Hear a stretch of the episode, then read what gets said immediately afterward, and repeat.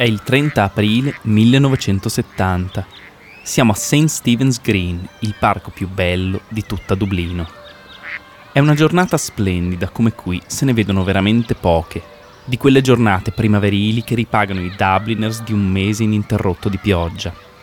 Tutta quell'acqua oggi ha dato i suoi frutti, perché oggi un verde così non c'è da nessun'altra parte al mondo. In giornate come questa tutta la città si riversa nei parchi, bambini, anziani, studenti, tutti a godersi questo sole che poi chissà quando lo si rivede. Al parco di St. Stephen's Green c'è anche Anne Harris, una giornalista del quotidiano nazionale di Irish Press. Lei, a differenza di tutti gli altri, sta andando di fretta, sullo stradino asfaltato in mezzo al mare di erba. Ha un appuntamento importante tra pochissimo, ma per un attimo si lascia tentare. Dieci minuti, che saranno mai dieci minuti? Dieci minuti in cui togliersi queste trappole dai piedi, stendersi sull'erba, chiudere gli occhi e godersi il sole sulle palpebre. Ma no, Anne Harris deve darsi una mossa. Si lascia alle spalle gli ultimi platani, attraversa la strada e si dirige al civico 93 della piazza che circonda il parco di St. Stephen's Green. Qui c'è la sede della IBOA, la Irish Bank Officials Association, il sindacato che rappresenta gli impiegati delle banche irlandesi, addetti allo sportello, contabili, direttori di filiale. Anne entra dalla piccola porta rossa del civico 93 sta andando a intervistare il segretario dell'IBOA, che da quasi tre mesi sta negoziando ferocemente con le banche un aumento dei salari per gli impiegati. L'ufficio del segretario è al terzo piano. L'ascensore occupato. Anne Harris imbocca le scale. Non sa bene come pensarla su questa lotta fra le banche e i loro impiegati. Cosa avranno mai da protestare questi colletti bianchi che lavorano nelle loro belle filiali coi termoaccesi, seduti comodamente su una sedia imbottita? Dov'è lo struggle della classe operaia? Bah.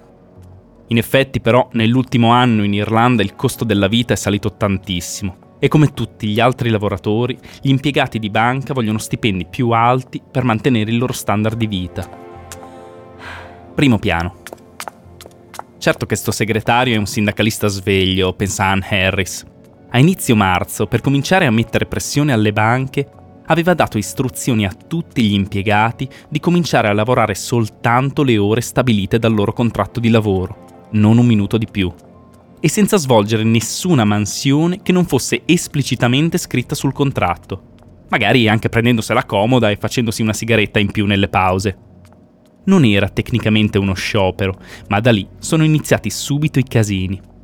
Le pratiche agli sportelli delle banche hanno cominciato pian piano ad accumularsi e ritardi ad aumentare sempre di più. Secondo piano. In poche settimane e senza mai nominare la parola sciopero, il segretario dell'IBOA era riuscito a intasare le banche irlandesi e gli impiegati mica avevano colpa, stavano solo lavorando come da contratto. Che volpe. Implorato da tutte le autorità del paese, ad aprile il sindacato si era seduto al tavolo con le banche per sbloccare la situazione. E sapendo di avere il coltello dalla parte del manico, il segretario aveva rilanciato. Non chiedeva più solo l'aumento dei salari, pretendeva dalle banche anche un maxi pagamento una tantum agli impiegati, per compensare i salari troppo bassi che avevano avuto fino a quel momento. Le banche si erano opposte e lui aveva fatto saltare le trattative. Intanto le pile di scartoffie negli uffici continuavano a crescere senza sosta. Le banche irlandesi erano quasi al collasso. Terzo piano, finalmente. Sulla porta dell'ufficio del segretario c'è una targhetta con il suo nome. John Titterington. Poraccio, che cognome che gli è toccato a questo. Oggi però, il 30 aprile 1970, questo cognome gli calza a pennello. La parola titter in inglese vuol dire risatina sotto i baffi. E quando Anne Harris apre la porta dell'ufficio, John Titterington è lì, seduto sulla sua scrivania che se la ride sotto i baffi. Ma a metterlo di buon umore non sono il sole e il verde del parco che si vedono dalla finestra. Oggi il segretario dell'IBOA ha raggiunto il suo obiettivo non l'aumento dei salari, o meglio non ancora. Oggi tutte le banche irlandesi sono state costrette a chiudere i battenti fino a nuovo ordine, sommerse da montagne di pratiche diventate impossibili da gestire. L'opinione pubblica è nel panico, le banche, i padroni sono in ginocchio. Per un sindacalista come John Titterington è come vincere la lotteria e per l'aumento dei salari, ora, è solo una questione di tempo. Una questione di tempo, sì. Ma quello che John Titterington non aveva previsto era quanto tempo. Perché tra accuse reciproche, veti e insulti, i negoziati tra le banche e l'IBOA sarebbero durati altri sei mesi. Sei mesi in cui le banche irlandesi rimasero completamente chiuse.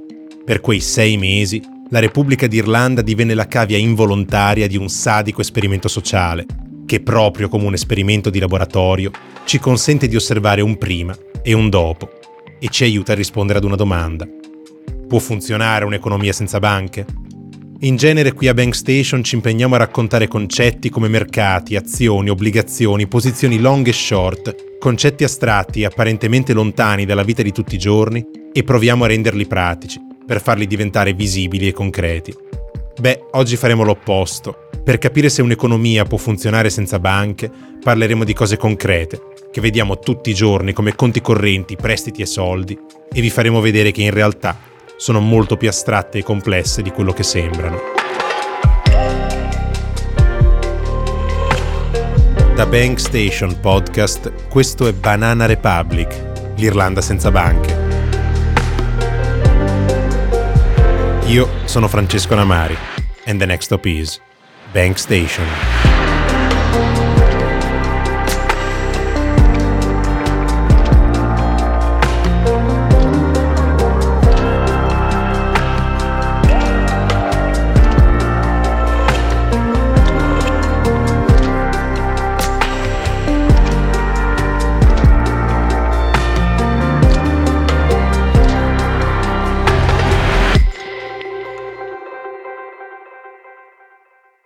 Capitolo 1 Il negozio dei numeri.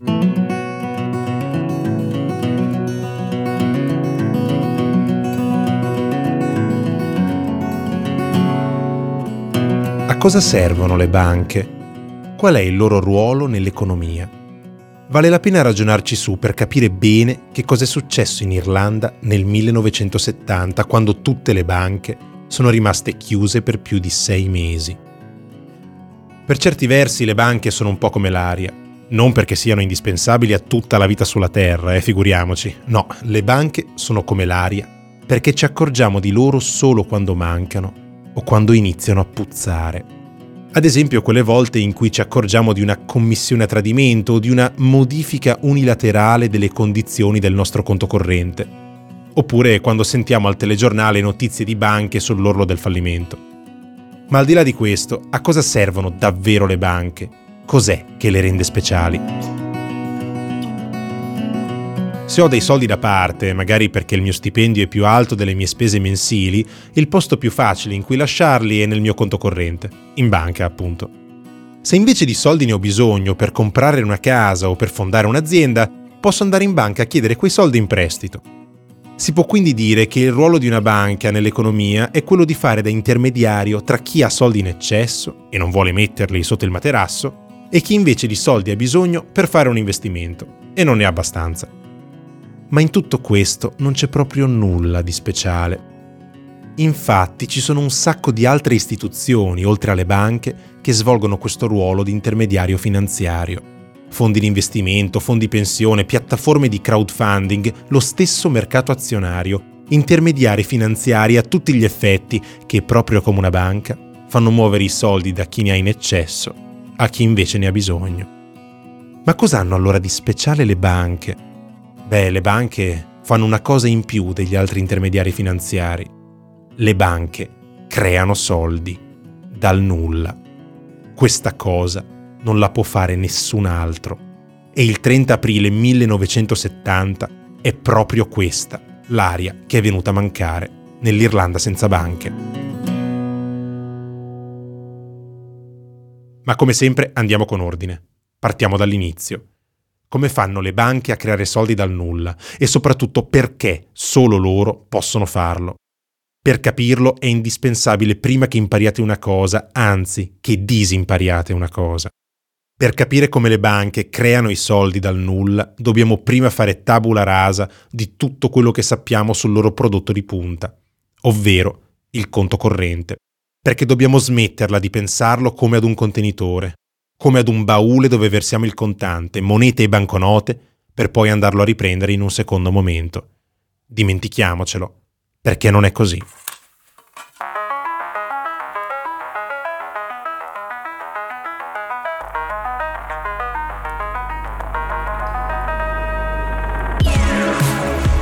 Il modo corretto di pensare ad un versamento sul conto corrente non è quello di un deposito di contante in un forziere, ma va pensato come ad uno scambio, come ad un acquisto, cioè soldi in cambio di qualcosa. E quel qualcosa sono numeri. Soldi in cambio di numeri scritti sui libri contabili della banca e sul vostro conto. Perché questo è il conto corrente ed è questo che avete acquistato dando i vostri soldi alla banca. Numeri.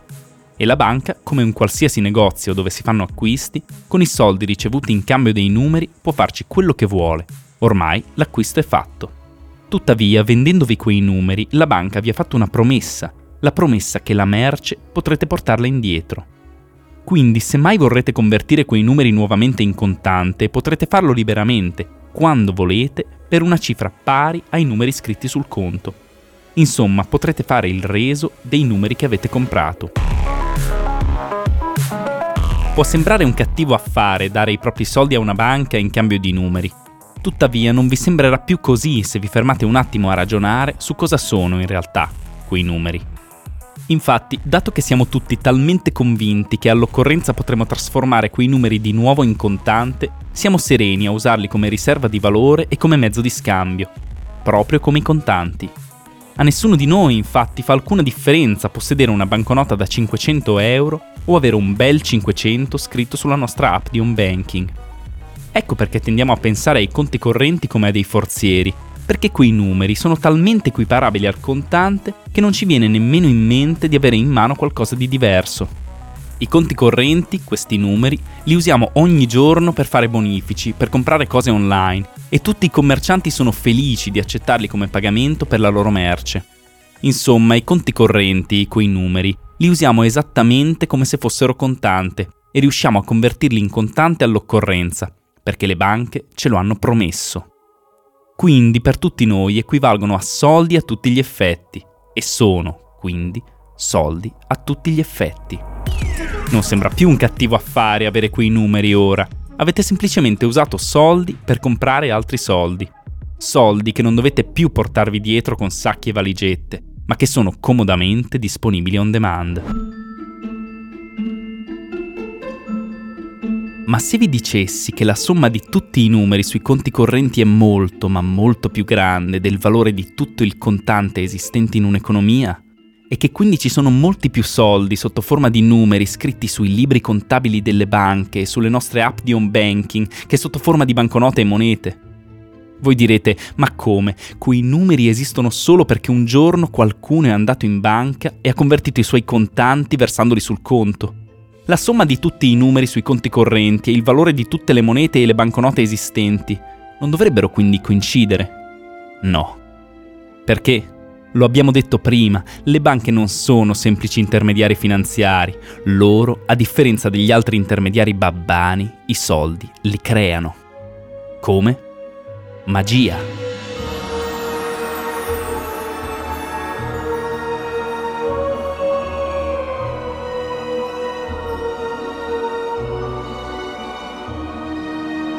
Come avete visto, viviamo in un mondo in cui i soldi non sono solo contanti, ma possono prendere anche un'altra forma, quella di numeri scritti sui libri contabili delle banche. In questo mondo, dove i soldi sono numeri, i contanti servono alle banche solo per mantenere le promesse fatte a chi ha acquistato i loro numeri, i loro conti correnti. I contanti quindi servono a gestire i resi della merce, ovvero nel caso qualcuno decida di andare a prelevare, riconvertendo i numeri in contanti. Ma a parte Paperon de Paperoni, che ad ogni bonifico che riceve vola a convertire i suoi numeri in monetine per nuotarci dentro, tutti preferiamo tenere i nostri risparmi sotto forma di numeri piuttosto che in contante. E tutti, quindi, preleviamo solo in caso di necessità. 50 euro per la spesa, 30 per una cena fuori e così via. Alle banche, quindi, basta tenersi solo i contanti necessari a soddisfare le nostre piccole esigenze quotidiane il resto possono metterlo a frutto, prestandolo a persone o aziende e guadagnando un interesse. Ma perché le banche dovrebbero prestarlo, quel contante? In un mondo in cui i soldi sono numeri, le persone che vengono a prendere un prestito alla fine è quello che vogliono, numeri sul conto corrente, non contanti. Quando chiedete un prestito a una banca, infatti, non vi arriva una valigia di contanti a casa, Semplicemente la banca vi dà i soldi che avete chiesto aggiungendo numeri sul vostro conto corrente, con un colpo di penna. Ma quei numeri da dove vengono? Beh, da nessuna parte. La banca li ha semplicemente creati, scrivendoli sul vostro conto. E in un mondo dove i soldi sono numeri, scrivendo quei numeri, la banca ha creato soldi nuovi. Soldi che prima non c'erano e che ora si possono spendere come tutti gli altri. Avete capito il trucco? Visto che le persone preferiscono tenere i loro risparmi in conto corrente sotto forma di numeri, i prelievi di contante sono sporadici. Così, per mantenere le promesse fatte ai correntisti, alle banche basta tenersi solo una piccola percentuale dei contanti depositati. Ma invece di dar via i contanti in eccesso prestandoli in giro, fanno i prestiti sotto forma di numeri sui conti correnti, creando così soldi nuovi e tutto il contante lo usano per gestire gli eventuali prelievi, sia di chi aveva comprato i numeri inizialmente, che di coloro che ne hanno ricevuti di nuovi attraverso i prestiti. Se ci pensate, con questo sistema le banche possono prestare molti più soldi di quanto non avrebbero fatto semplicemente prestando il contante, perché visto che i prelievi sono rari, per ogni euro in circolazione possono esistere molti più numeri. Per ogni euro di contante nelle loro casse le banche possono permettersi di creare e prestare decine e decine di numeri. Perché tanto chi è che va più a prelevare?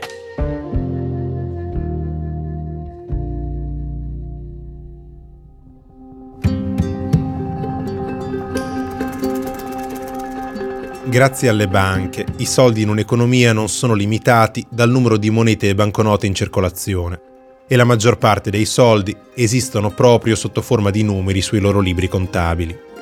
Tutti noi con quei numeri creati dalle banche compriamo cose, paghiamo stipendi e custodiamo i nostri risparmi, perché lo abbiamo detto, quei numeri sono soldi a tutti gli effetti.